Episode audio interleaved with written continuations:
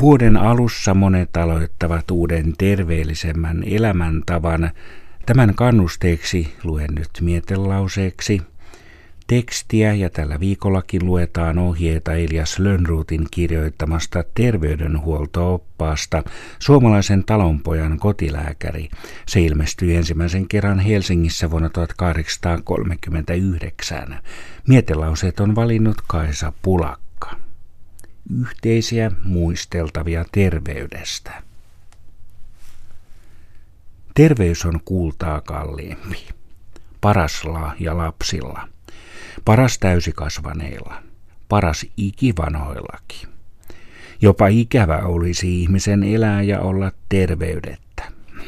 Kivulainen ihminen ei puolin määrin tunne itseänsä terveen ja raittiin rinnalla onnelliseksi. Sen tähdenpä pitäisikin jokaisen terveydestänsä huolta pitää.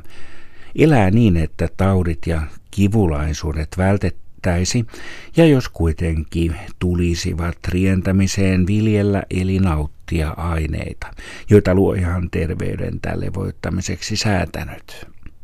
Tulipalossa kyllä koetaan varjella mitä saadaan, eikö vielä enemmän tulisi taudeissa katsoa, mistä saisi parannusta, etsiä ymmärtäväisten neuvoja ja niitä ajallansa seurata, ja niin kuin tulta estetään vallalleen pääsemästä, niin pitäisi terveen ihmisen varoa tautiakin. Tautien syistä.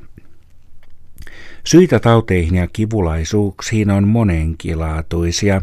Tavallisimpia ovat liika syöminen ja juominen, nautintoaineiden kehnous eli sopimattomuus, sahstainen ilma, siistitöin ruumiin korju ja muu ruokottomuus, vaatetten sopimattomuus, äkillinen muutos lämpimästä kylmään tai kylmästä lämpimään, ylivoimainen rasitus, laiskuus, huvitusten pitkällinen nautinto eli muu väärinkäytös, äkillisten vimmain eli mielen liikuntoin kohtaus, kirjoittaa Elias Lönnroth.